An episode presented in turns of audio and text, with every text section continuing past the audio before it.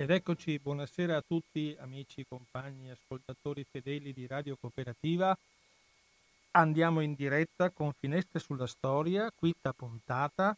Oggi, stasera, con me il professor Gadi Luzzatto Voghera è un libro importantissimo che chiarifica una situazione che a noi poco nota, ma purtroppo per chi l'ha vissuta estremamente importante, estremamente significativa di come si viveva in Italia nel 19, dopo il settembre del 1938. Il libro di Daniel Fishman è Le classi invisibili, le scuole ebraiche in Italia dopo le leggi razziste 1938-1943 a cura di Patrizia Bagli, il Prato editore, che è poi una casa editrice nostra perché è di queste parti. Molto importante e significativo questo contributo che dà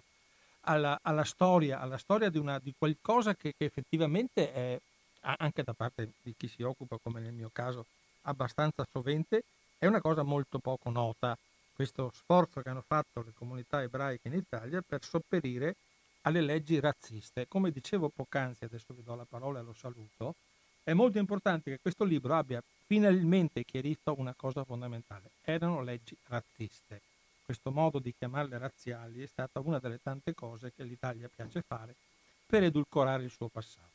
Per cui do il benvenuto a, a Radio Cooperativa al professor Gadi Luzzatto Voghera, che adesso vado a presentarvi. Grazie, benvenuti anche agli ascoltatori.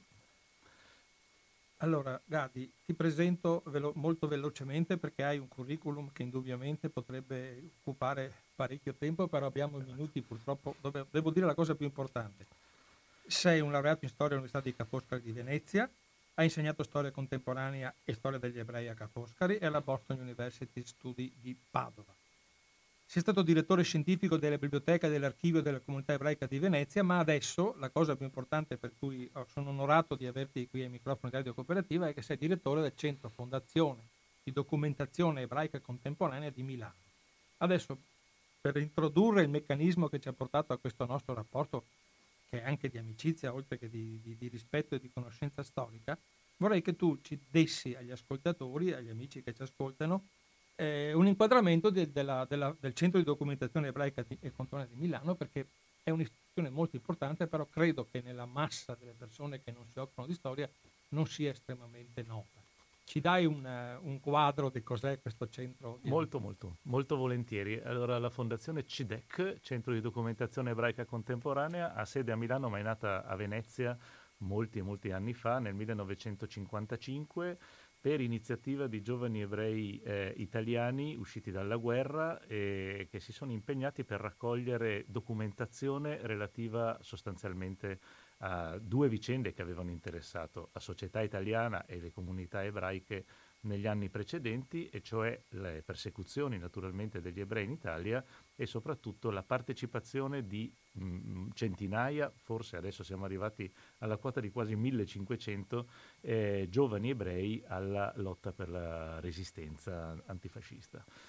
E iniziano a raccogliere documentazione questi giovani, poi si organizzano, poi nel corso dei decenni eh, approfondiscono gli studi eh, a, a, tal punto da essere parte integrante eh, di alcuni processi interessanti e criminali nazisti che vengono eh, realizzati in Germania anni, alla fine degli anni 60 e negli anni 70 e che eh, si avvalgono proprio della documentazione raccolta da questi giovani, poi a poco a poco eh, si istituisce sempre più si, co- come fondazione culturale di proprietà delle comunità ebraiche e attualmente è la, eh, l'istituto di cultura ebraico eh, in Italia più eh, importante, ha sede a Milano eh, in una località appartata al, al cen- nel centro storico. nel prossimo anno verrà trasferito al cosiddetto binario 21, cioè al memoriale della Shoah, cioè in quel luogo che è diventato un grande memoriale sotto eh, i binari della stazione centrale di Milano, eh, che erano stati utilizzati come binari per la deportazione non solo degli ebrei ma anche degli antifascisti, degli oppositori, dei soldati eh, dopo, il, eh, do, dopo, il, febbraio del 1944 da Milano e che è stato riscoperto come luogo proprio grazie alle testimonianze date dai testimoni appunto ai eh, ricercatori del Centro di Documentazione Ebraica Contemporanea eh, alla, nella seconda metà degli anni, degli anni 90. Eh, attualmente ci occupiamo di diverse, di diverse, attività, in particolare molta didattica per le scuole, assistenza agli insegnanti, produzione di materiale eh, sulla didattica della Shoah, sulla didattica de- relativa alle persecuzioni antiebraiche, relativa all'antisemitismo. Abbiamo un settore espressamente dedicato, si chiama Osservatorio Antisemitismo, che si occupa di monitorare ormai da più di 35 anni il, eh, il sentiment eh, antisemita che purtroppo eh, eh attraversa la società contemporanea, non soltanto italiana, è all'ordine del giorno molto spesso, basta aprire i giornali e, e, e purtroppo è un fenomeno con il quale dobbiamo, eh, dobbiamo, confrontarci, poi abbiamo un grande archivio, una biblioteca, eh, tutte attività diciamo, di servizio alla collettività.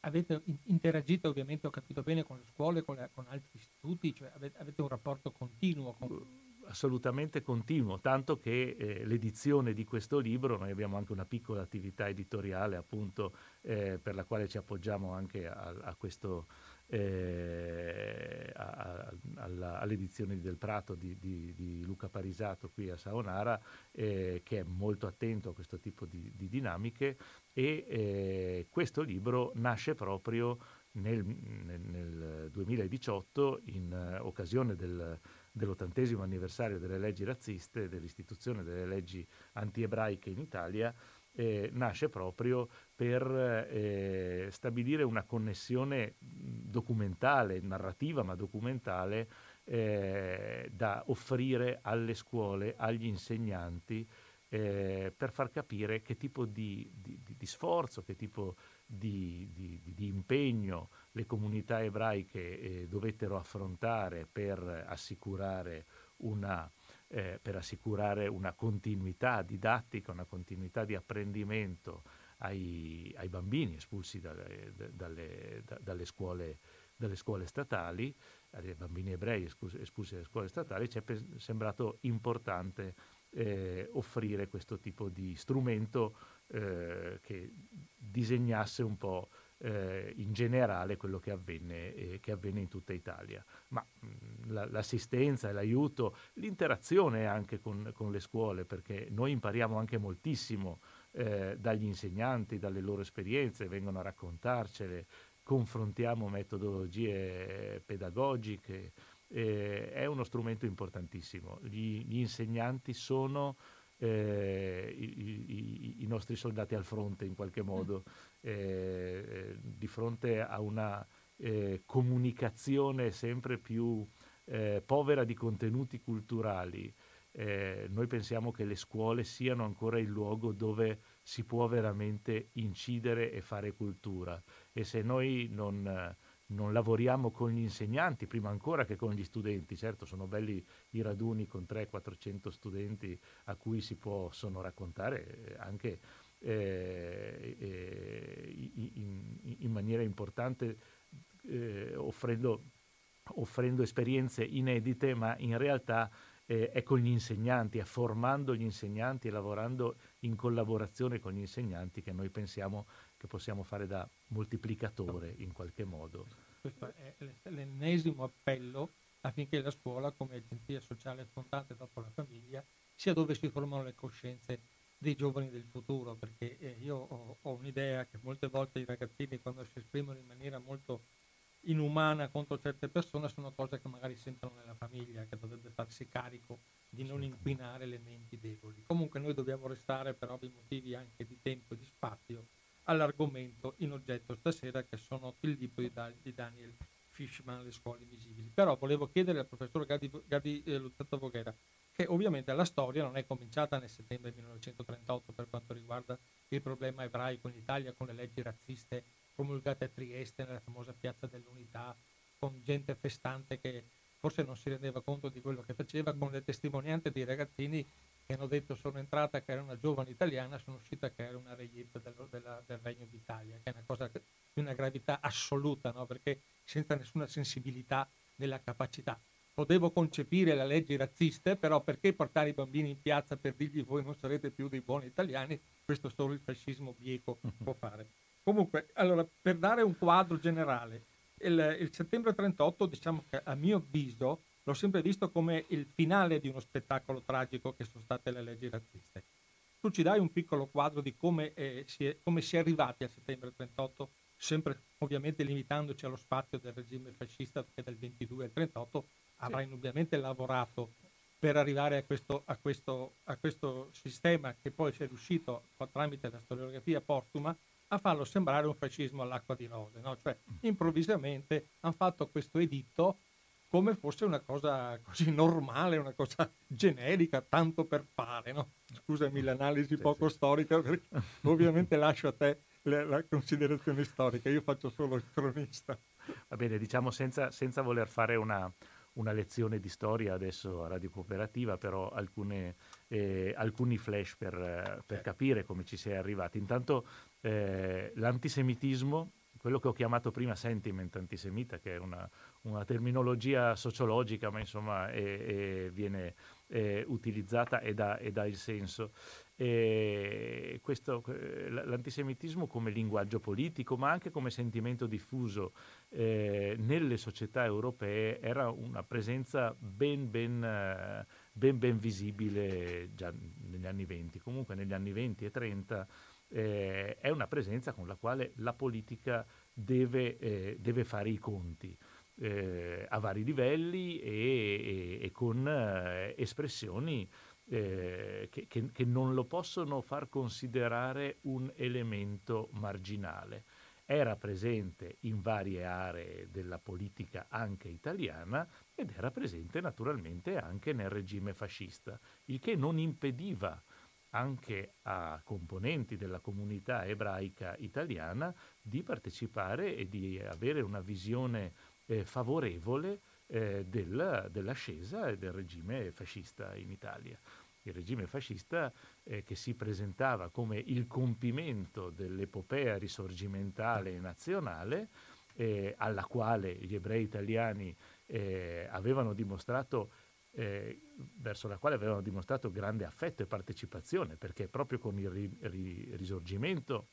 gli ebrei in Italia avevano ottenuto la piena emancipazione e quindi il riconoscimento di essere cittadini come tutti gli altri, con diritti e doveri come tutti gli altri, alcune componenti anche dell'ebraismo italiano avevano visto eh, il fascismo come una eh, legittima continuazione e affermazione di questa eh, nazionalizzazione e quindi si erano sentiti eh, partecipi. C'erano anche molti ebrei antifascisti che invece combattevano in maniera eh, decisa il, eh, il, regime, il regime fascista e il fascismo aveva al suo interno componenti legittimamente, direi, antisemite, eh, esattamente come altri, eh, le altre componenti eh, politiche che animavano il eh, panorama politico italiano fino a quando il regime fascista non si affermò e quindi azzerò questo panorama, questo panorama politico. Eh, quindi una componente eh, antisemita eh, pre, mh, molto, molto, visibile eh, che si esprimeva in alcuni circoli, soprattutto alcune personalità, alcuni ras fascisti, in particolare eh, Farinacci, ma anche una presenza all'interno della cultura italiana dell'antisemitismo, per cui non una componente estranea alla società italiana. Con il 1938, con il 1938 il, fascismo, eh, il, fascismo, decide eh, in realtà non in maniera, in maniera improvvisa ma arrivando da una elaborazione che aveva a che fare con la guerra d'Etiopia, quindi con l'elaborazione anche di un'ideologia razzista, eh, eh, anti, anti-africana, antinera, eh, di affermazione di una superiorità bianca, italiana, ariana eh, eh, nei confronti di altre eh, razze cosiddette inferiori, com- comincia a elaborare molto rapidamente dal punto di vista propagandistico, molto pro- eh, rapidamente eh, una politica eh, razzista che nel 1938 poi vede il suo esito nella promulgazione delle leggi, delle leggi anti-ebraiche. Cadi, eh, nella tua brillante prefazione, devo sottolineo dal punto di vista veramente perché nella presentazione del libro in oggetto, che adesso andremo ovviamente a sviscerare nei limiti, c'è una, una, una, un argomento che mi ha estremamente sorpreso perché eh, si riferisce proprio al fatto della, dell'emancipazione del 1848, se non mi sbaglio. 1848. 848. Eh, c'è un certo punto che, nella, vista l'importanza che hanno le preghiere e la cultura per i giovani ebrei già nella, proprio nella tradizione c'è a un certo punto una preghiera, una benedizione speciale per il sovrano. Cioè, vero? Cioè è lo stesso sovrano che poi il 15 settembre firma la legge, la legge razzista. Allora, questa, eh, questo tra- trasporto, eh, questo è molto importante capire il rapporto dei, come dice, come dice eh, la prefazione, i fra- i, eh, trattare benevolmente i fratelli ebrei, no? perché il rapporto era questo all'inizio certo. dello Stato liberale. Poi il fascismo, fatto, il fascismo e diciamo una parte della borghesia italiana ha fatto questo cambiamento di regime, perché immaginare il fascismo sia un'entità astratta che non, colmi, che non, collude con la società è sempre il gravissimo errore. No? Qui abbiamo un rapporto monarchia-fascismo, comunque in ogni caso. Il Savoia, il Savoia ha firmato, torto, non importa i motivi costituzionali, comunque l'ha firmata e c'è stata, tutta la, stata davanti alla storia non solo il fascismo, ce l'ha anche il re questo rapporto che avevano gli ebrei e, e la capacità di, di, ricordare questa benevolenza del, del, del, regno, del re e della sua famiglia, dice la preghiera, per cui è proprio un rapporto proprio eh, di rispetto, di ammirazione, di amore verso il regno, eh, è stato vissuto poi ovviamente come un tradimento, no? come una, un momento di, di solle- in cui si è sollevato proprio la, la, la, l'odio, tra virgolette, verso, verso la famiglia eh, monarchica. Cioè, come è stato vissuto in realtà questo, come era vissuto prima con la, con la preghiera e poi dopo? Cioè, è, è, stato un grande conflitto, immagino, all'interno della, proprio dell'essere, della, della visione personale anche di questo rapporto con il re. Ma insomma i Savoia erano person- la personificazione della, de, de, del risorgimento e quindi dell'emancipazione eh, facendo la tara di tutta la retorica mm. del, de, de, del risorgimento, del re soldato, di quant'altro, eh, è, è, un fatto che il, eh, la, la, prima importante episodio di emancipazione degli ebrei, del, eh, degli ebrei italiani, diciamo così, eh, avviene alla vigilia della, de, de, de, dell'entrata in guerra nel 1848 di Carlo Alberto, eh, in, in, una situazione un po' paradossale per cui gli ebrei del Piemonte eh, vivevano soltanto, sostanzialmente in regime di ghetto, mentre gli ebrei del Lombardo-Veneto che dovevano essere liberati in realtà vivevano ormai in epoca di emancipazione piena, per cui i Savoia dovevano per forza proclamare l'emancipazione degli ebrei perché se no non sarebbe sta- che, che tipo di liberazione sarebbe stata. Detto questo, la, le comunità ebraiche vivono quel momento come il momento decisivo dell'emancipazione e si matura una devozione a Casa Savoia che si esprime anche nelle preghiere al sovrano, tra l'altro recitate in un momento molto particolare, cioè nel momento in cui si eh, ripongono durante la preghiera del sabato i rotoli della Bibbia eh, che è il vero re incoronato della tradizione ebraica eh, nell'armadio sacro in, in, sinagoga, per cui un, si stabilisce un parallelo molto visibile fra la Torah, la Bibbia e il sovrano. Questa cosa eh, aveva lasciato degli strascichi proprio nel sentimento degli ebrei italiani, a maggior ragione quando eh, increduli eh, nel novembre del 1938, dopo una eh, fantomatica diciamo, e paradossale discussione di un'ora e cinque minuti in Parlamento eh, delle, dei provvedimenti eh, in difesa delle leggi delle, de, de, della razza italiana e, e, queste leggi vengono firmate e controfirmate dal, dal re Vittorio Emanuele III eh, gli ebrei italiani maturano un sentimento evidente di tradimento che negli anni poi non si è più, si è più sopito. Eh, una cosa importantissima, a mio avviso, è sempre per stabilire che il fascismo non fu all'acqua di rose, ma fu un regime veramente razzista come giustamente hai detto tu, che non si è limitato soltanto alla persecuzione diciamo, della, ebrei, della, comunità ebraica, ma si è avvalso della, della biologica verso, verso le, le, popolazioni coloniali occupate. Ricordiamo che siamo andati a occupare questi stati, non è che si sono offerti loro di diventare nostre colonie, per cui c'è stato questo rapporto che a un certo punto non è molto chiaro. Prima vai a occuparli e poi li, li consideri, tra virgolette, dei subumani con quella specifica nazista che è stata usata, eh, nazista è stata usata molte volte. Mi sembra E non cap- abbiamo ancora chiesto scusa. E non abbiamo ancora chiesto scusa. Abbiamo restituito un obelisco, però Vabbè. abbiamo fatto un passo avanti, cioè tanto per dire che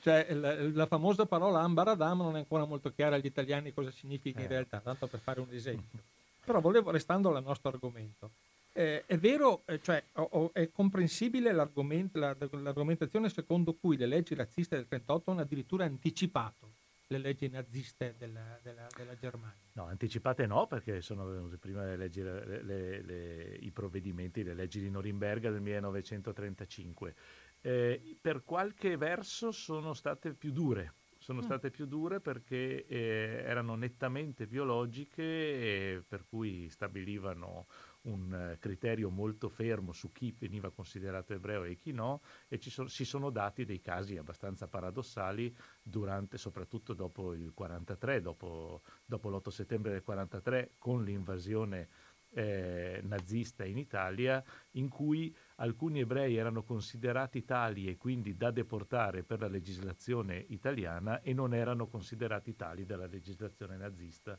e quindi vennero lasciati eh, sopravvivere. E... Scusa, chi stabiliva questo? Come, come era stabilito? Ah, era, un gio- era, un gioco di, di potere fra, fra, i, fra, i, repubblichini e i nazisti. Eh. Chi aveva più forza vinceva. E il... Uh,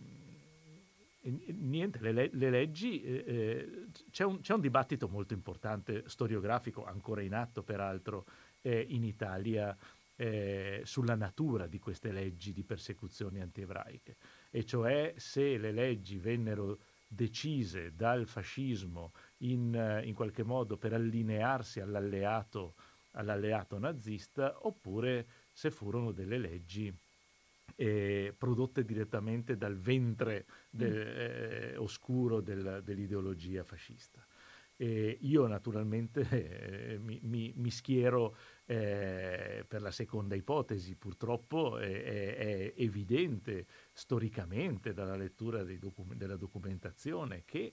eh, che il, il, fascismo era pronto eh, ideologicamente, come tutti i totalitarismi, a emanare una legislazione anti-ebraica. Eh, la scelta, la tempistica e anche la scarsa documentazione che riguarda eventuali richieste da parte dell'alleato nazista ad allinearsi ci fanno dire che in realtà fu il prodotto eh, delle, delle burocrazie politiche e amministrative dello Stato italiano fascistizzato in qualche modo. Ma, ma, l'intelligenza italiana col manifesto della razza si era espresso con dei nomi che avevano dei ruoli e delle, e delle importanze eh, proprio culturali ad altissimo livello, no? e, e, siamo al 14 luglio, cioè siamo in anticipo addirittura, il manifesto della razza ha anticipato quello che è stato, ma quello che è scandaloso sono stati i, le, i firmatari di questo manifesto, che erano persone che avevano una, un curriculum universitario, un ruolo importantissimo nella, nella, nella, nella, cultura italiana. Allora, sulla, curette, sulla correttezza etica del, del, del, personale universitario in tutte le epoche avrei qualche cosa da ridire, ma compreso quello, quello in, in, epoca fascista. No, compreso quello in epoca fascista, non farmi dire cose che no. no, l'ho detto io, l'ho detto io. ma, ma de, detto questo, detto questo eh, si arrivava da un decennio ormai di eh, profondo consenso eh, al, regime, al, regime, fascista e, e, quindi nel momento in cui Mussolini, perché tutto parte da Mussolini che non era un capo fantoccio, era un capo vero e proprio, il manifesto della razza emanato il 14 luglio del 1938, che è un manifesto, fra virgolette, scientifico, una dichiarazione protoscientifica, che di scientifico non ha niente, è firmato da degli dei protoscienziati, e in realtà è stato in gran parte elaborato di pugno da, eh, da Benito Mussolini. Quindi, e questo si sa, lo, lo, lo, eh, si sa da tempo, per cui eh, che sia una decisione di Mussolini, sentiti i suoi collaboratori, sentiti i suoi consiglieri, eh, non ci piove. Che ci sia stato un allineamento a tutti i livelli eh, da livelli intellettuali, livelli amministrativi, a livello popolare, sul susseguirsi poi delle pratiche eh, di, prima di eh, censimento, perché viene, vengono censiti gli ebrei con il cosiddetto censimento della razza, che non è un censimento, i censimenti sono su tutta la popolazione, mm. questo è la, il senso della parola censimento, quella è una schedatura, una schedatura fascista eh, di ebrei considerati tali per, eh, sulla base del, di un principio di razza stabilito solo un mese e mezzo prima. E, e quindi prima questa eh, schedatura, che continuiamo a chiamarlo censimento perché si chiamava così, poi eh, i primi provvedimenti del, dell'inizio di settembre del 1938 che sono di nuovo dei provvedimenti visibilmente fascisti nel senso più bieco del termine, perché vanno a colpire le categorie più deboli della popolazione, I, gli stranieri non, a cui vengono tolte le, le, le, le tutele giuridiche, gli ebrei che venivano considerati stranieri se entrati in Italia dopo il primo gennaio del 1919. Quindi ven, pensate, vent'anni, vent'anni di vita in Italia cancellati nel nulla e costretti ad allontanarsi dall'Italia in sei mesi. E poi i bambini, cioè le scuole sostanzialmente, e quindi immigrati e bambini, questi vengono colpiti per primi e non, niente di nuovo sotto il sole vorrei dire eh, guardando quello che succede nella nostra società contemporanea. Questo, questo è, il, è, è, è, quello che ci può insegnare la storia e anche questo libro, nel senso poi alla fine, ed è la ragione per cui lo facciamo. Noi ci, ci, eh, eh, ci, facciamo forza di episodi che tristemente hanno colpito la società italiana 80, ormai 82 anni fa ma in realtà vediamo riproporsi dinamiche molto simili nella società contemporanea. Se non riusciamo a fare dei paralleli, a stabilire e a raccontarci che noi abbiamo prodotto quella storia e che siamo in grado di riprodurla, purtroppo, se non prendiamo delle precauzioni, eh, è evidente che fare memoria eh, artificiosamente, in maniera retorica e astratta, diventa un esercizio mh, francamente inutile grande messaggio quello che ci sta dando il professor Gadi Luzzato Voghera, al quale chiedo semplicemente un minuto di pausa, così i nostri ascoltatori si possono raffreddare un po' le, le, quello che, che, abbiamo detto, che sono delle cose estremamente importanti, quelle che sono dette stasera, oh, stasera proprio una, una visione diversa.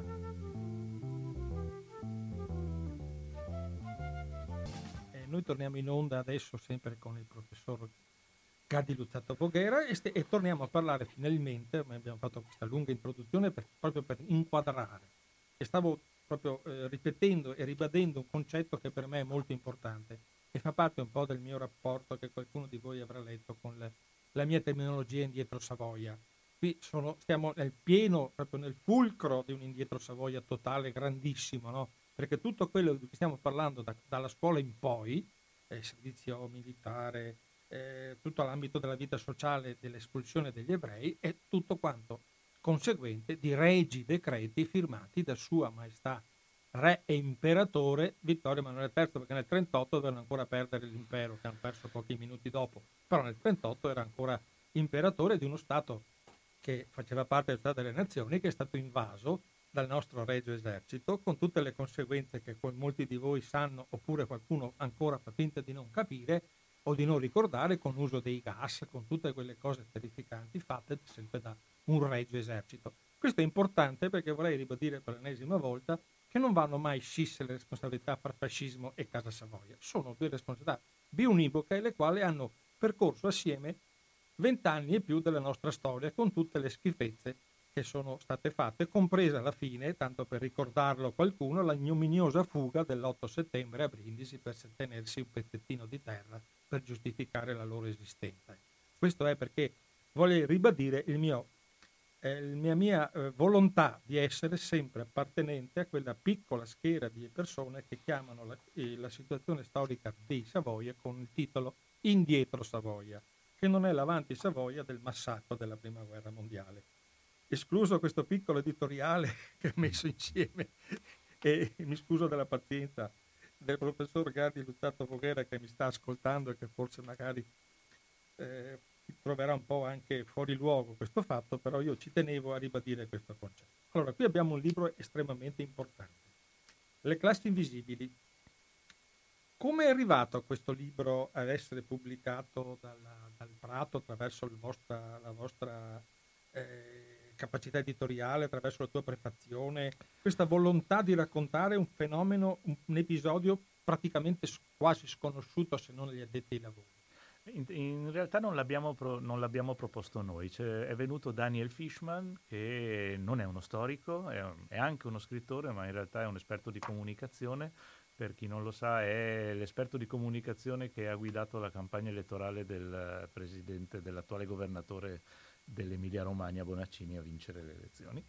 E... Cioè, le ultime elezioni? Sì, sì, le ultime elezioni. Oh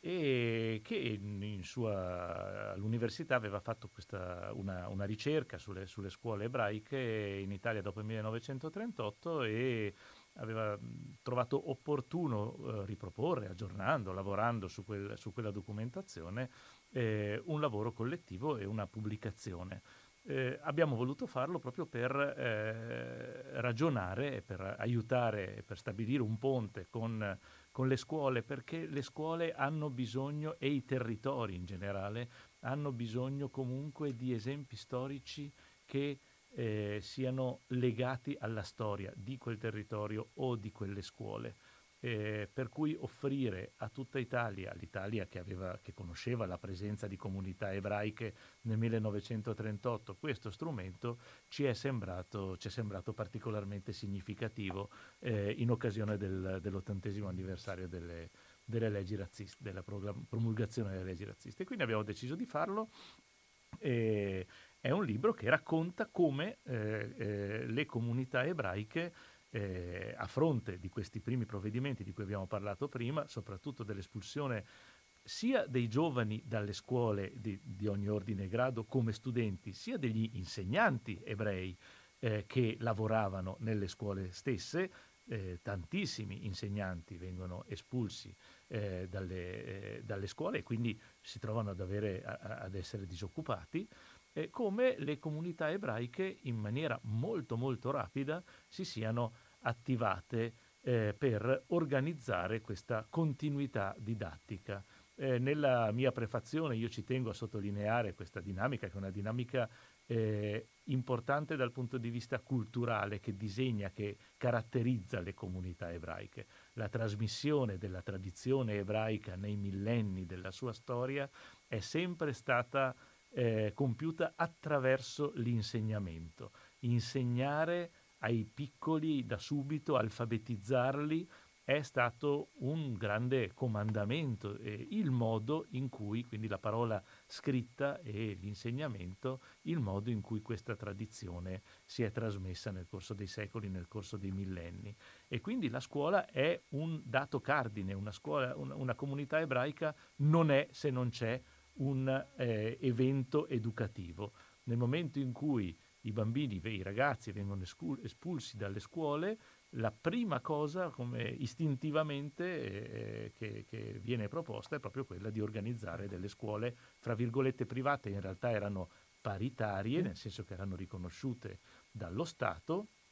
per esempio eh, se facciamo, facciamo, l'esempio anche della scuola eh, che viene istituita a Padova, eh, con molta difficoltà da una comunità molto piccola che non aveva neanche tanto i numeri, era una comunità eh, ebraica di circa 400 persone, molto ridotta nei numeri, di cui eh, forse una settantina di, bamb- di, ragazzini o di bambini in età scolare.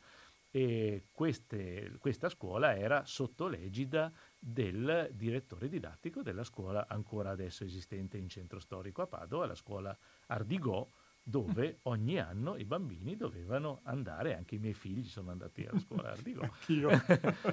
dove eh, i bambini ogni anno dovevano andare poi a sostenere gli esami e, e ogni anno venivano quindi esaminati eh, per poter passare alla classe, alla classe successiva. Però e, e dovevano, le comunità ebraiche dovevano organizzarsi e quindi eh, eh, trovare le risorse economiche per pagare gli insegnanti, trovare i locali.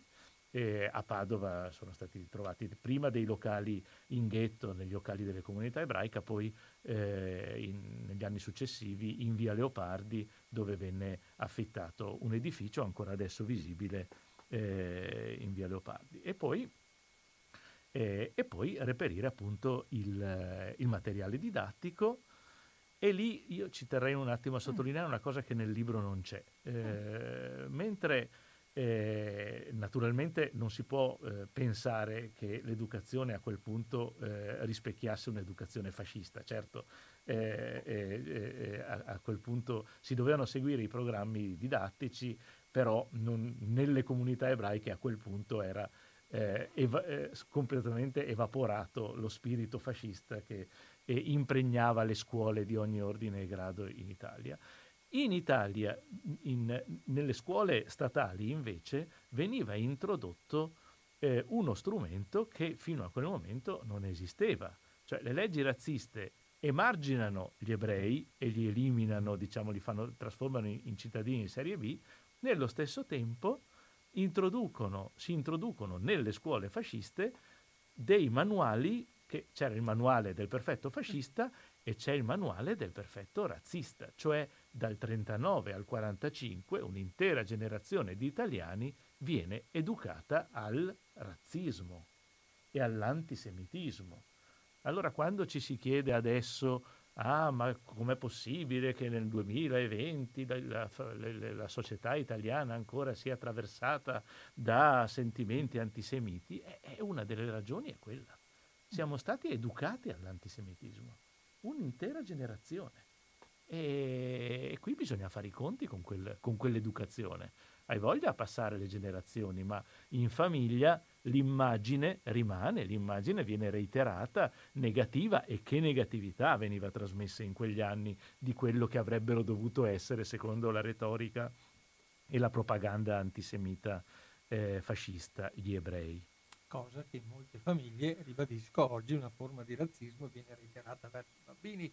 perché ripeto, poi i bambini che vanno a scuola e immaginano i loro coetanei perché hanno una pelle diversa lo fanno in base a quello che hanno sentito a casa, non certo perché i bambini i dieci anni hanno delle, dei sentimenti personali di essere razzisti. È lo stesso principio, ovviamente mi riallaccio a quello che dici tu, che le famiglie assieme alla scuola sono i due cardini in cui si la formazione delle generazioni. E qui è stato veramente commesso, una, a mio avviso, un grandissimo crimine contro i ragazzi. Ed è importantissimo questa capacità di reazione delle comunità ebraiche, come tu giustamente citavi Padova, mentre altre comunità in Italia hanno avuto tra virgolette, le capacità e la fortuna di avere un numero di persone più, eh, come si può dire, più responsabili e anche più economicamente eh,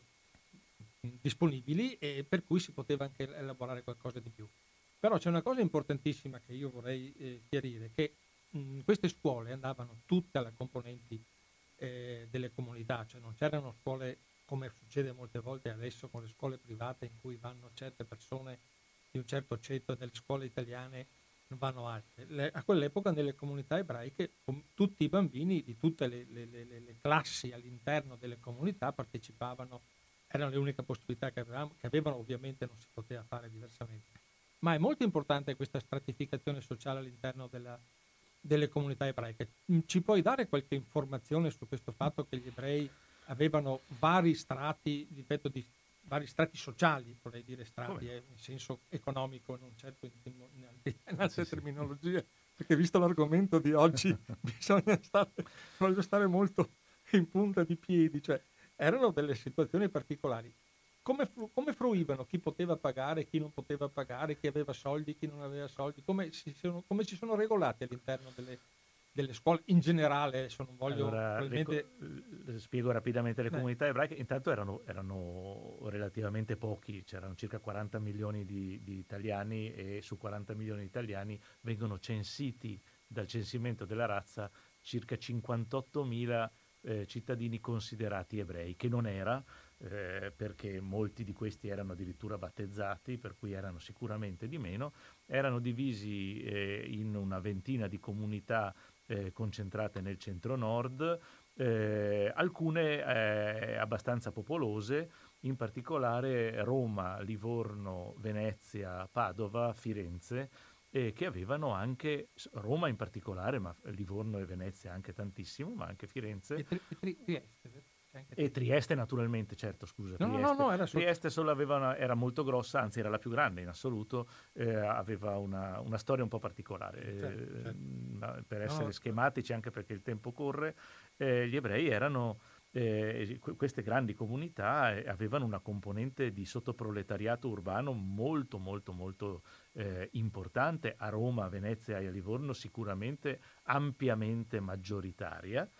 e, e questa componente eh, anche molto eh, cioè, che, che, condivideva la situazione di, del sottoproletariato urbano non ebraico e quindi spesso anche non andava a scuola. E, e, e però invece viene coinvolta e viene nella, in questo sforzo di organizzazione delle scuole, delle scuole ebraiche e, nello stesso tempo la componente più debole appunto dal punto di vista sociale della popolazione è anche quella che viene colpita dopo l'emanazione dei provvedimenti eh, eh anti-ebraici a partire dalla, dalla, fine del 39, poi nel 40, 41 fino al 42, da una serie di provvedimenti amministrativi che vanno a restringere sempre di più il campo della possibilità di vita di queste persone eh, di queste persone, di queste famiglie. Moltissime di queste famiglie vivevano di piccolo commercio, di oggetti, di abiti usati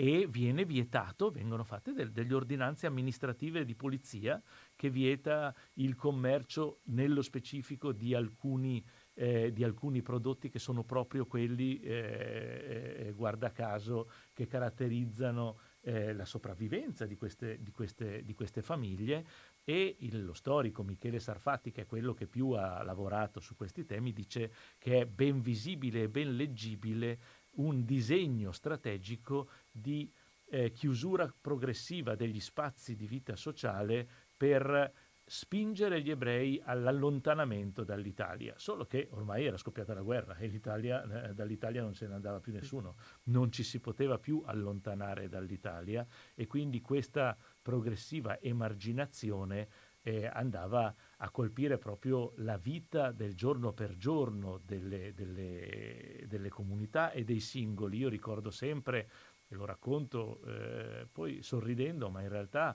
eh, mia nonna me l'ha raccontato con estremo dolore, il momento in cui le viene eh, sequestrato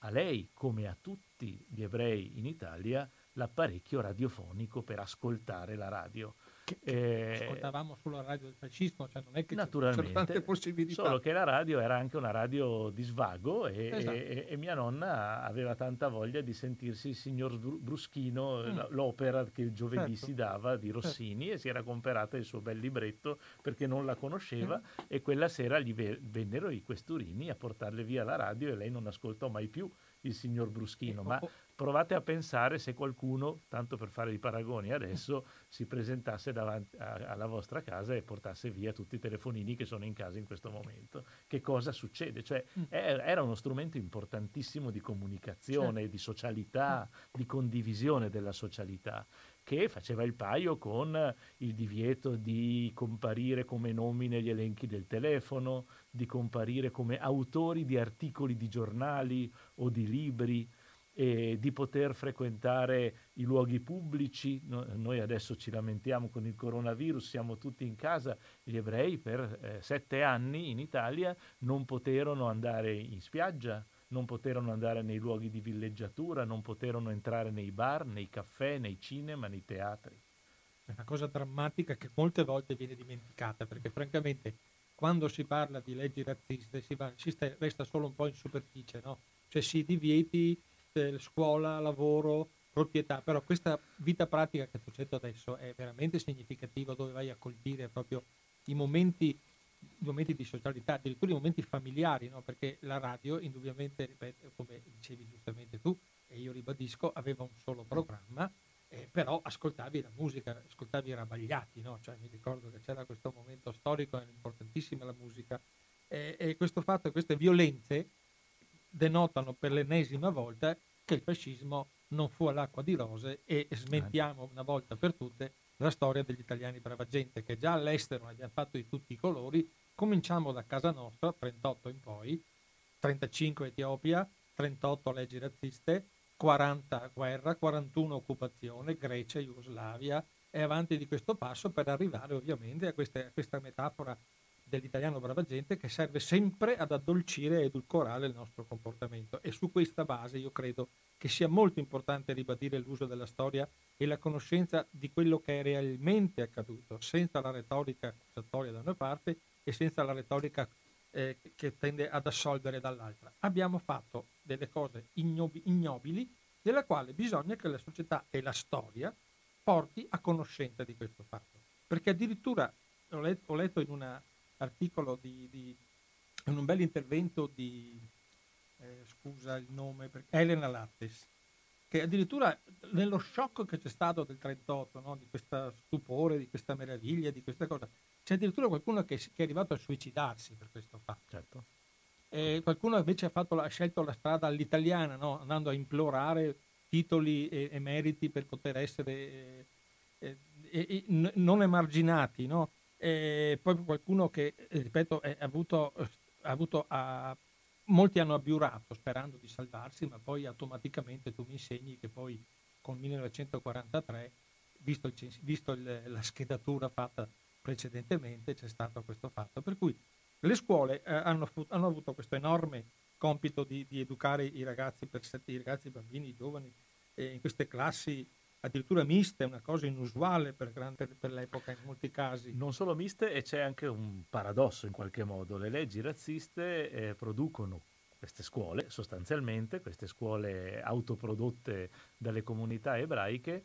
e che hanno la particolarità di aver raccolto il fior fiore degli insegnanti universitari espulsi dalle scuole, per cui paradossalmente i giovani ebrei che ebbero l'avventura di frequentare quelle scuole godettero di un livello di insegnamento assolutamente inimmaginabile rispetto a quello dei loro coetanei eh, coetanei eh, non ebrei, avevano fior fior di docenti universitari, gente che fu anche in seguito premi Nobel addirittura, eh, che, che, insegnavano, insegnavano loro matematica, insegnavano loro latino, insegnavano loro chimica, fisica e, e, e greco e biologia e, e quindi fu un, un, vero e proprio eh, paradosso, una scuola di eccellenza emarginata e prodotta dal fascismo. Addirittura nei campi di concentramento sono state funzionate le scuole. Allora sì, noi segnaliamo eh, una scuola in questo libro che è la scuola eh, nel campo di Ferramonti di Tarsia in, eh, in, Calabria, dove vennero rinchiusi gli ebrei, moltissime migliaia di ebrei stranieri, in gran parte tedeschi, che negli anni 30 si erano rifugiati in Italia proprio per sfuggire alle leggi di Norimberga e l'Italia è un paese accogliente, erano riusciti a ricrearsi in Italia, a Milano in particolare, una loro socialità, ma che poi con il 40, con l'entrata in guerra, erano stati considerati naturalmente stranieri e quindi eh, vennero concentrati in varie zone, fra cui anche questo campo di concentramento a Ferramonte di Tarsia, dove essendo molto grande la concentrazione, riuscirono a organizzare delle scuole, di nuovo perché gli ebrei la prima cosa che facevano era quella di organizzare scuole per i ragazzini.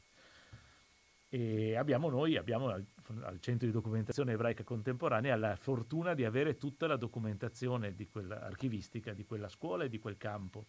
e, e, di chi la organizzò e fu un campo, un'esperienza molto particolare perché fu un campo sì di prigionia gestito dai soldati italiani, eh, ma fu un campo anche con una certa socialità, per cui per esempio ci sono e vennero prodotte molte musiche dai musicisti ebrei che erano reclusi in, quei, in quel campo e che vennero prodotte in quel luogo. Adesso stiamo lavorando a un progetto proprio eh, su quel tema con il Conservatorio di Rovigo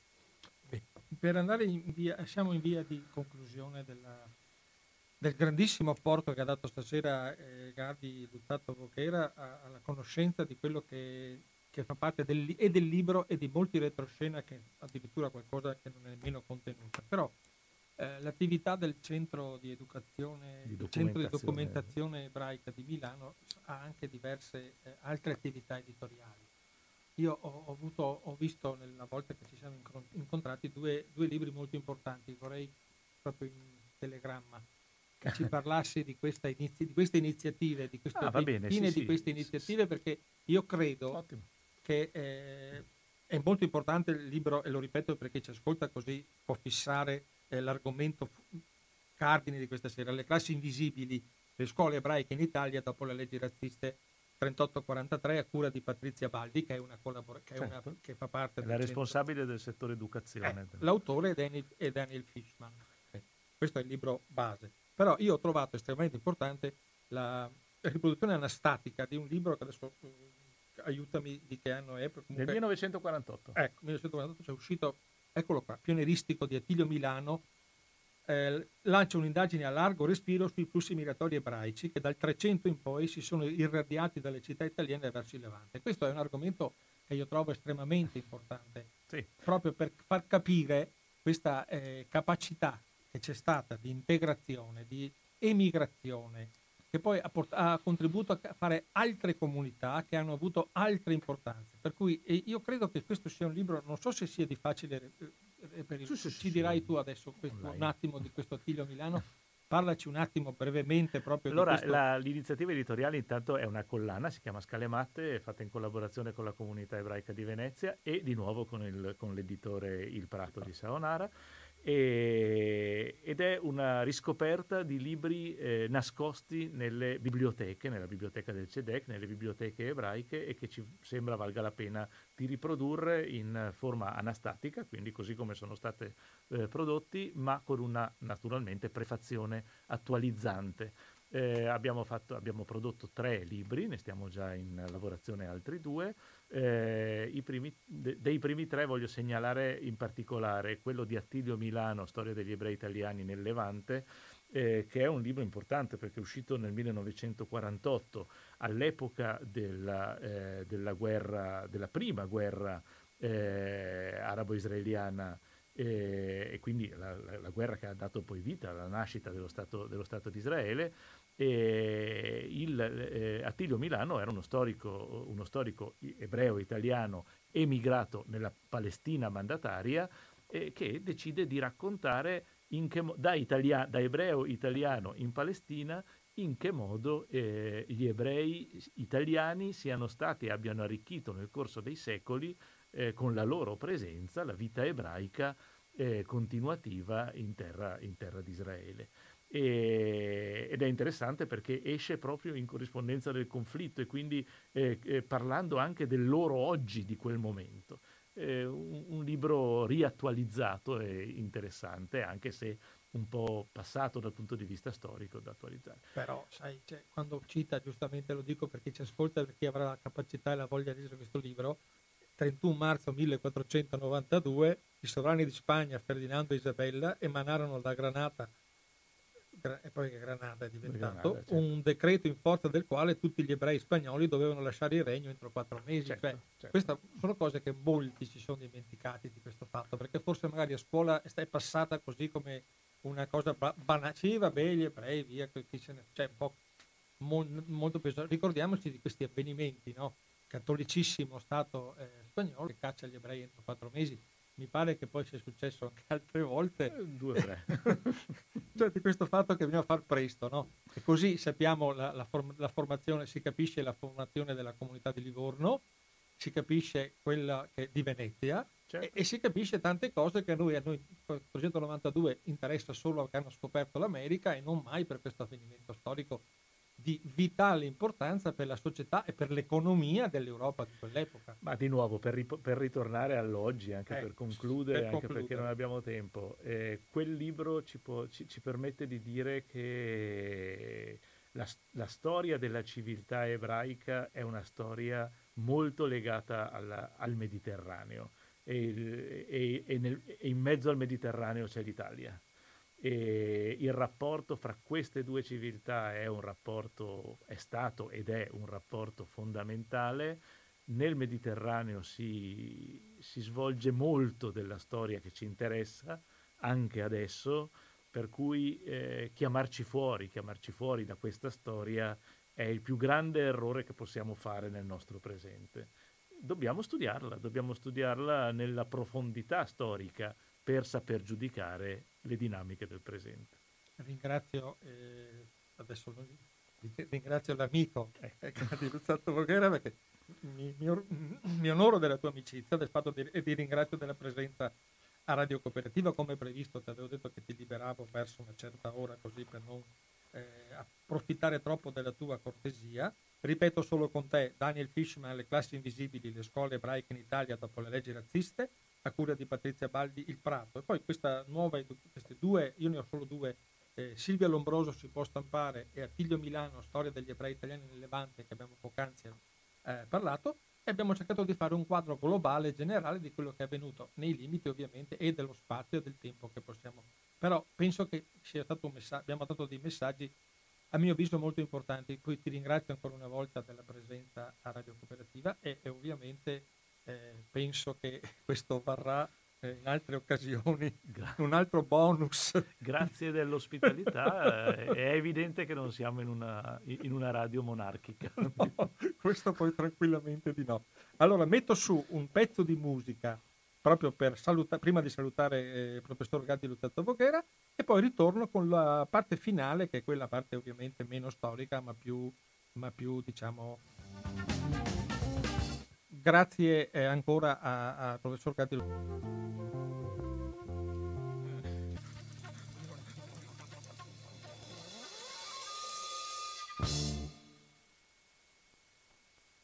Eccoci qua, eh, ritorniamo in linea, in onda. Avete appena ascoltato Bourré di Jethro Tull, un pezzo importantissimo per quanto riguarda la storia della musica. Visto che parliamo di storia, cerchiamo di fare anche storia della musica. Allora, ho salutato. Scusate un attimo che... Ecco, prendo fiato. Il professor, l'amico, il professor Gatti Luzzatto Voghera, che abbiamo cercato di raccontare un po' di quello che è nei limiti del, dello spazio e del tempo, perché avevamo, ci eravamo impegnati in un, tenere un certo, un certo numero di, di, minuti,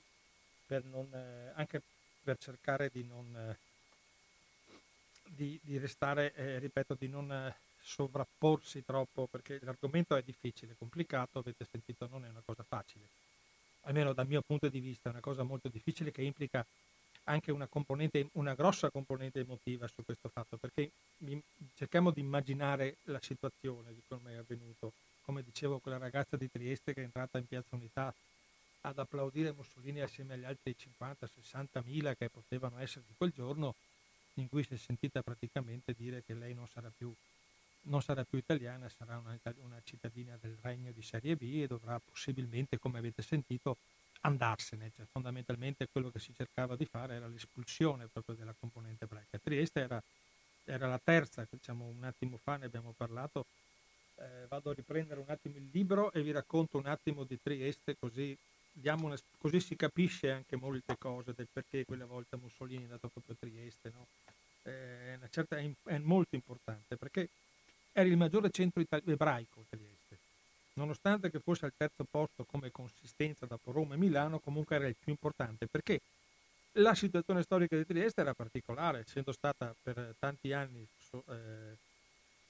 sotto l'impero austro-ungarico, che viene sempre, consider- sempre considerato come un, un, un, regno, in questo caso il regno della parte austriaca, sempre qualcosa di vessatorio contro gli italiani, invece le patenti di tolleranza sono del secondo, del secondo, della seconda parte del Settecento, cento anni prima del, di quello che sembra sempre sia un bellissimo regno, no? quello italiano, il regno d'Italia, che bravo, si è lasciato emancipato, avete sentito gli ebrei italiani del 1848, quando quelli piemontesi ancora non erano stati emancipati. Qui siamo al seconda metà del Settecento, Giuseppe II aveva già emancipato aveva le patenti di tolleranza agli ebrei, in cui c'è stata ovviamente un'affluenza di importanze economiche a, a fare vivere, diventare Trieste un, un, emporio che poi sappiamo che si è espanso attraverso le linee di navigazione dopo, attraverso i commerci vari durante le varie epoche, per cui la componente ebraica molto, è stata molto molto importante e, ha, fatto diventare un, un, un'ascesa della città. Quando poi è arrivata sta, sta, sta sta storia. Già, già, ecco, faccio un esempio. Nel 1933 sono arrivati i primi ebrei tedeschi che fuggivano dalla legge di Norimberga, come diceva poc'anzi il professor Stato Voghera, e si imbarcavano già per la Palestina, cioè perché Trieste era un grande porto di, di, di navigazione, l'alloide adriatico era importante, l'alloide triestino era estremamente importante, andava in tutto il mondo, andava in Australia, le linee economiche e passeggeri e merci andavano negli Stati Uniti, c'era un, un, un, cabotaggio enorme di, di, di, linee e già nel 1933 si cominciava a avere questo passaggio verso, verso la ricerca della, della, della, Palestina come rifugio no? per quelli che scappavano eh, e poi molti invece ebrei sono rimasti, ebrei testini invece erano un po' indifferenti perché dicevano, come è successo anche altre volte, e lo sappiamo nel 91-95 nel paese qui vicino, certe cose qui da noi non possono succedere che è la risposta normale che dà una famiglia, che dà un, una società, che dà un, un ceto sociale che è perfettamente integrato, dice no.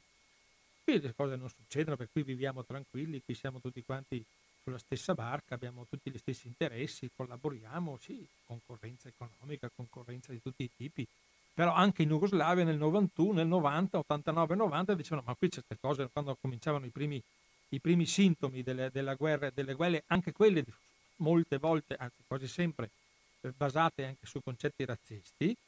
eh, per cui la superiorità dei serbi verso i musulmani era totale, no? il fatto che li consideravano degli invasori, anche se non lo erano, però l'importante è che il concetto di base era queste cose da noi non possono succedere. Questo è, è, il, è il, termometro di come una società inte- sia arrivata a una buona integrazione, in cui non c'è più quella differenza sostanziale, anche perché eh, non vorrei essere adesso peccare di, di superiorità, però non si vede un ebreo quando cammina per la strada se è ebreo o no, tutti questi normotipi, queste cose che, questi figli della propaganda razzista biologica, no? le caricature, tutte queste cose, non, si, non esiste la possibilità di stabilire fondamentalmente, chiaramente l'appartenenza, eh, in questo caso religiosa, non è un discorso razziale, perché questa è la cosa che bisogna sfatare una volta per tutte. Non esistono le razze, non è una cosa che stiamo scoprendo adesso. Molti dovrebbero ricominciare a scoprire che le razze non esistono. E qui c'è il fatto che, che, che Trieste era, era, era diventata un, estremamente importante. Per cui abbiamo addirittura un, un, eh, un fatto proprio a dimostrazione della capacità di reazione della comunità ebraica di Trieste, è che 700, il 12% della popolazione ebraica ha, ha, si è convertita. 700 conversioni su 6.085 ebrei, la percentuale più alta delle conversioni registrate nei centri cittadini di tutta Italia. Il maggior numero di battesimi fu elargito nei primi tre mesi del 39, specie individui maschi delle classi dei professionisti. Per cui la, la comunità si è anche indebolita da un punto di vista, però eh, ha cercato in qualche modo di, us- di uscire dalla, dalla, dalla ghettizzazione che è stata praticamente riprodotta non più nelle formule antiche e storicamente dimostrate, visibili dei ghetti, ma in pratica era diventata una ghettizzazione culturale, una ghettizzazione economica, una ghettizzazione scolare, era tutto emarginato. Infatti alla fine del libro, e vi invito veramente a fare uno sforzo di lettura di questo libro di Daniel Fishman, Le classi invisibili, c'è tutto l'elenco, del, c'è un appendice con elenco dei provvedimenti anti, anti-ebraici nella scuola con le relative indicazioni delle conversioni in legge dei reggi decreti legge 5 settembre 38, 23 settembre 38, 15 novembre 38. E sono stati eliminati Michele Sarfatti, come diceva eh, un attimo poc'anzi, che è uno dei storici più importanti di questo fatto, ha, ha fatto una, una, bellissima introduzione eh, sui numeri, perché sapete che i numeri in storia sono sempre molto importanti. Allora, in concreto vennero espulsi oltre 100 direttori e maestri di scuola elementare, almeno 279 presidi e professori di scuola media, 96 professori universitari ordinari e straordinari e oltre 141 aiuti assistenti e numerose decine di incaricati e lettori universitari. Vennero revocate almeno 207 libere docenze e vennero messe al bando 114 autori di libri di testo per le medie, vennero estromessi, estromessi 2.500 studenti per le elementari, 4.000 per le medie inferiori e superiori e 1.500 fra italiani e, e stranieri per l'università. per cui 2005, 6.500, 8.000, circa 8.000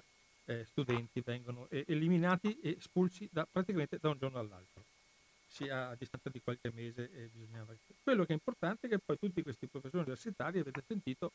hanno contribuito a costruire delle scuole, questa scuola che era riconosciuta ma era una scuola parallela, con grandissimi contenuti culturali proprio perché, proprio perché eh, erano persone quasi sempre di una cultura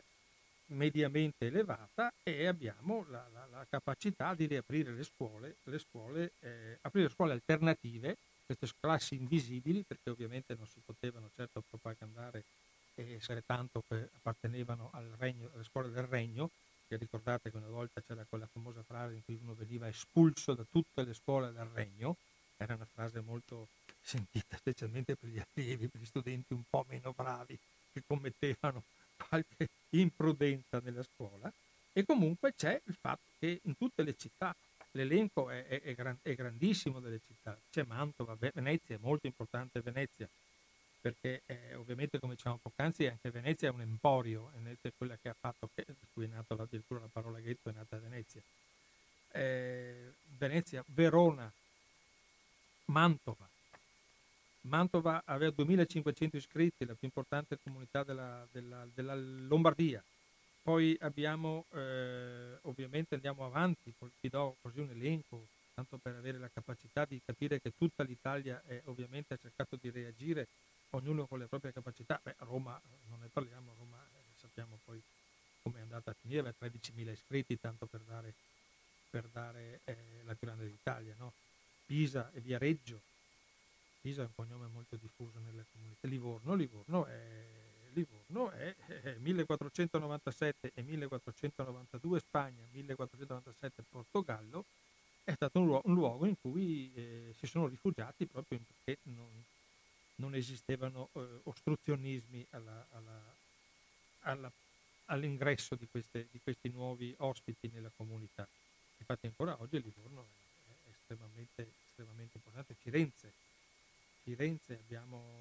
eh, Ancona, abbiamo Modena e Parma, Ferrara, eh, Ferrara evidentemente Bassani, Giorgio Bassani automaticamente, no? Però Ferrara è anche Italo Balbo, cioè per cui eh, gerarca, gerarca fascista ferrarese. Per cui abbiamo, allora nel 40, vi do un numero, il numero di frequentanti è di 16 bambini alle elementari, di 10 al giardino d'infanzia. E poi ricordiamoci del grandissimo libro di Giorgio Bassani, I giardini di Enzi Contini, no? perché dà una lettura eh, particolare di quello che era la vita del, del, degli ebrei in quella città. Eh, Giorgio Bassani è, è, è, estremamente importante per la storia della... della è, insegnante, no? perché un, un alunno di Bassani nella nostra scuola di Bassani eh, dice eh, molti anni dopo, nella nostra scuola ormai sempre più ridotta nel numero degli allievi e dei docenti entrava la voce della cultura italiana e straniera ignorata dai testi ufficiali, Montale, Vittorini, eh, Garcia Lorca. Eh, scoprivamo Croce, Salvatorelli, eh, Leinaudi, i libri di La Terza. poi c'era qualcosa di sfuggita dei fratelli Rosselli di Giustizia e Libertà mentre faceva una rapida apparizione un giornale clandestino cioè è, è, molto importante il lavoro che, ha fatto, che hanno fatto la comunità ferrarese di, in risposta alla, a quello che è accaduto nell'epoca. Vorrei terminare semplicemente con un piccolo aneddoto, una cosa drammatica. Avete sentito senz'altro parlare di, di, come abbiamo parlato di manifesto della razza, abbiamo parlato di tante cose, poi c'era anche la rivista, no? la difesa della razza, estremamente importante del, è uscita ovviamente nel 1900, è uscita in quell'epoca e abbiamo, abbiamo questo, questo, problema. E fra i tanti estimatori della, della difesa della razza, eh, interle, eh, che è stata una rivista importante dal punto di vista proprio di quella copertura eh, le, intellettuale che voleva darsi il fascismo rispetto al suo naturalismo biologico, c'è un bell'articolo, bello, ovviamente, accattivante. Accattivante si chiama il dito di, di Caracalla, un semibarbaro spiana la via ai barbari. 476 d.C. crollò l'impero di Roma, depo, Rodoacre depose Romolo Augustolo. E questo è l'inizio, no? i aridi sommari storici, i ragazzetti delle classi di ginnasiali. E poi e va avanti pagine e pagine di scritto molto piccolo. Poi quello che è importante è la firma. Siccome c'è è diffuso in questi periodi eh, il recupero eh, culturale e politico di un certo Giorgio Almirante, andrebbe ricordato questo suo ruolo nella rivista più razzista che poteva esserci in Italia, prima di diventare con la Repubblica Sociale Italiana il firmatario del manifesto del ministro Mezzasomma in cui, in cui decretava la pena di morte per gli intenti alla leva nel 1944. Cominciamo, 1938 cominciamo subito a parlare di razzismo, razzismo di Giorgio Almirante. Allora adesso io non capisco francamente come si possa immaginare dedicare una strada, una via, una piazza, qualcosa a un individuo che ha contribuito alla, alla criminalizzazione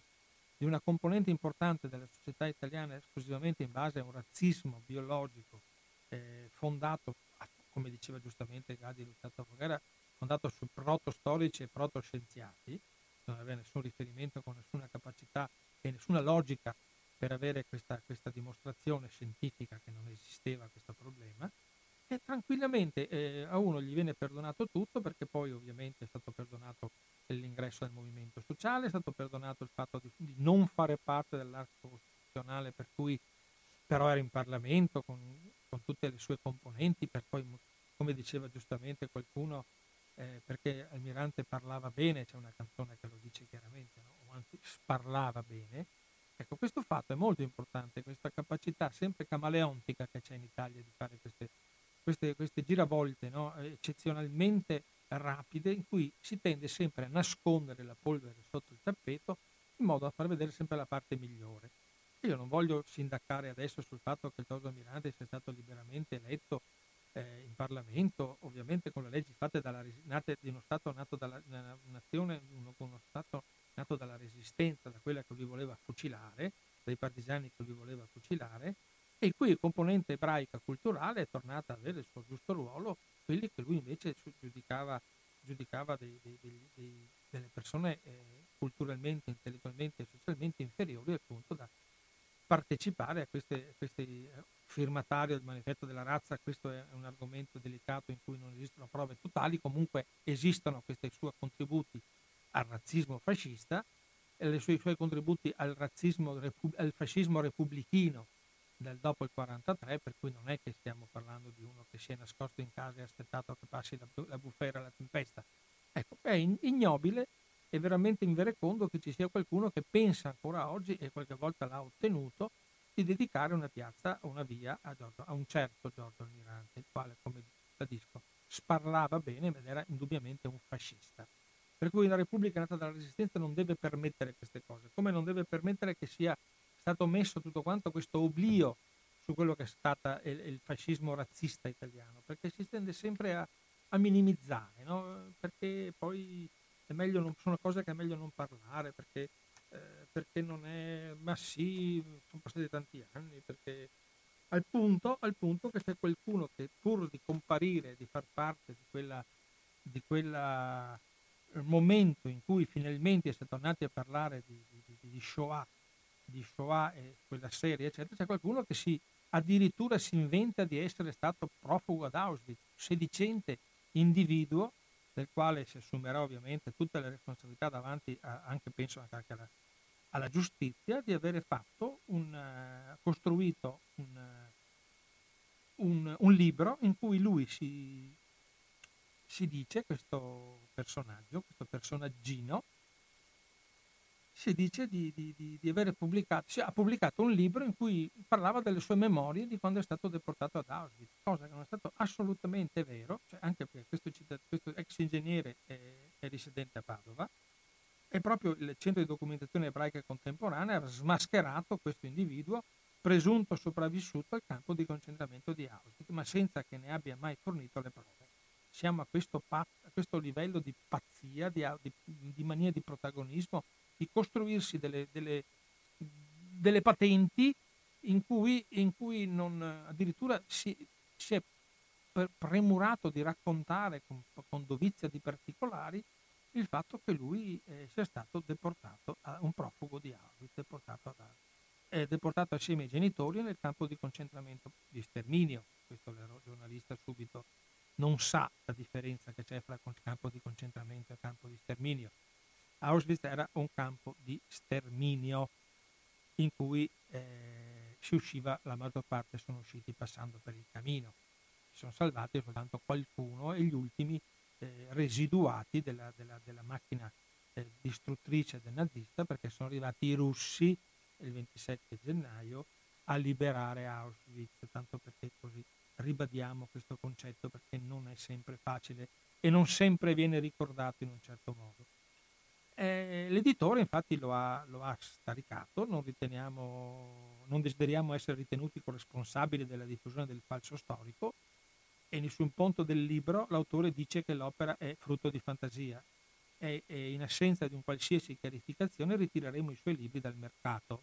Ecco, abbiamo anche stabilito che questo individuo, questo mistificatore, eh, pur di comparire, di, pari, di, apparire nella storia,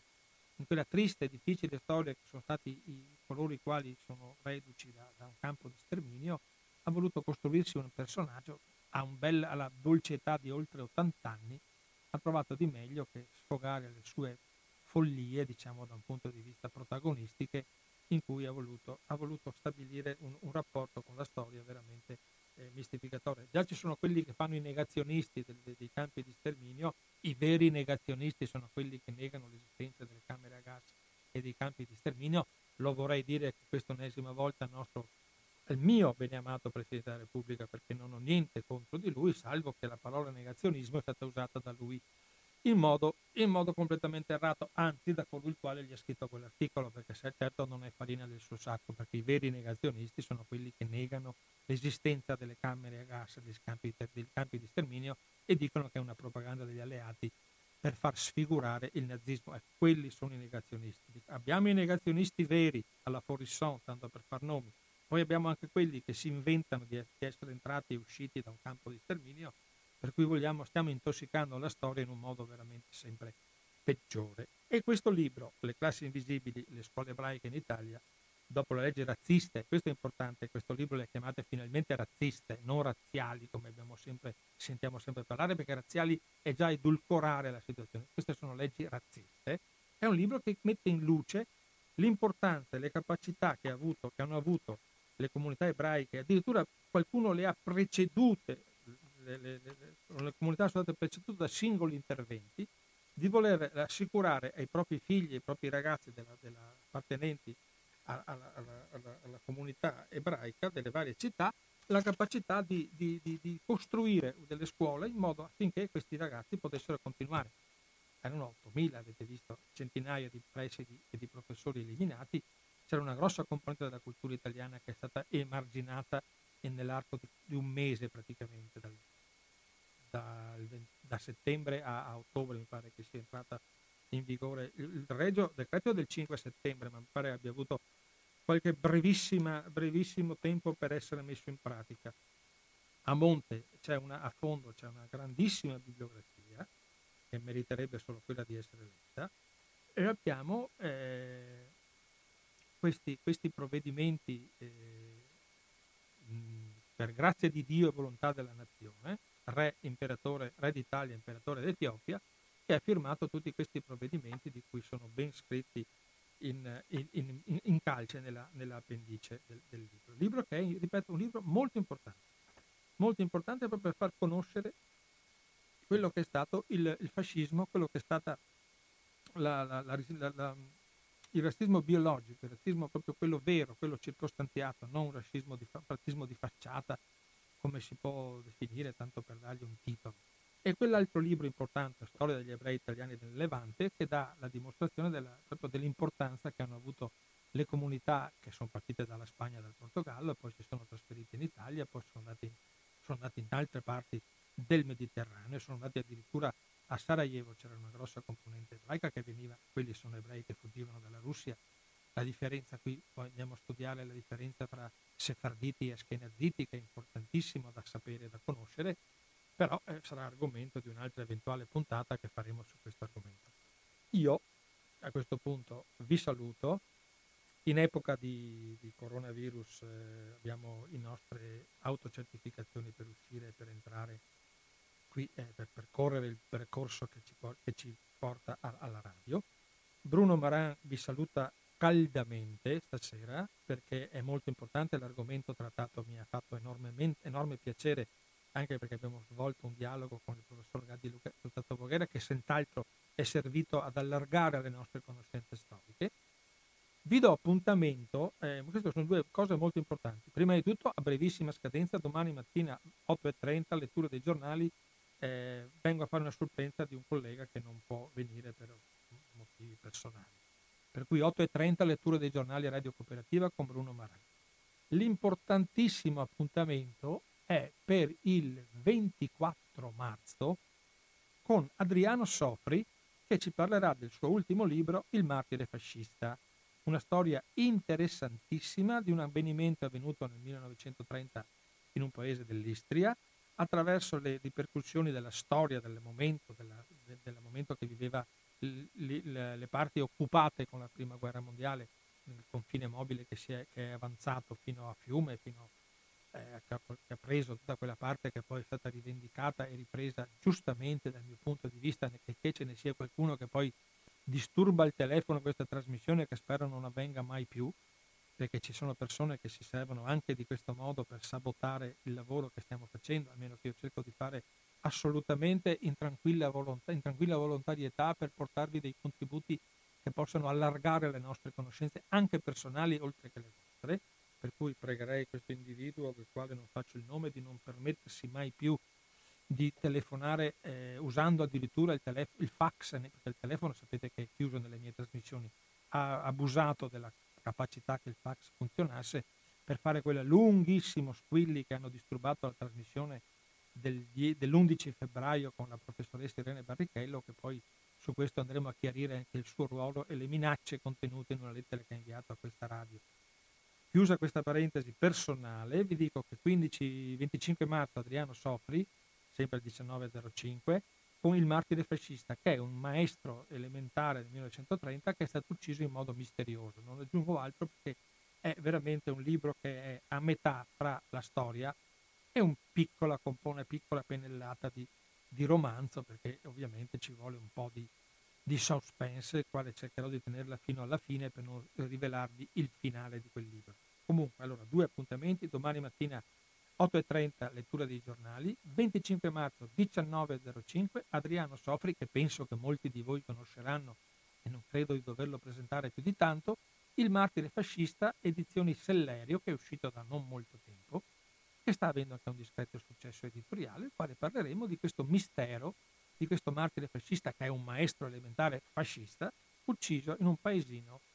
si chiama Verpoglie oggi, eh, che è in Slovenia, questo paese all'epoca era nel Regno d'Italia, in cui parle, vi racconterò questa, racconterò, anzi vi racconteremo assieme a Adriano Sofri questa storia molto importante per quanto riguarda il, il sottobosco di non, non noto, meno noto, del fascismo che ha denazionalizzato una, una intera comuni, delle intere comunità slovene e croate per portarle sotto una componente eh, obbligatoriamente italiana, imponendo delle, delle, cose simili da un certo punto di vista a quello che in, in, linea contraria, qui era vietato tutto, l'altra parte era tutto imposto, per cui le linee guida del fascismo sono sempre di questo tipo, sempre prevaricatorie di quello che è la, la libertà individuale, la libertà culturale, la libertà sociale, la libertà, proprio la vera libertà viene sempre soffocata dal fascismo. Allora vi ripeto, vi saluto, vi auguro una buona serata le, sulle frequenze di Radio Cooperativa e, e andiamo, andiamo, a mettere in onda qualcosa per eh, allietare questo, questo piccolo vuoto che ci sarà in attesa che riprendano le trasmissioni, che poi ci sarà Mario, credo, che trasmetterà per voi. Ancora una volta un saluto da, da, da sottoscritto da Bruno. A domani 8.30, eh, lettura dei giornali.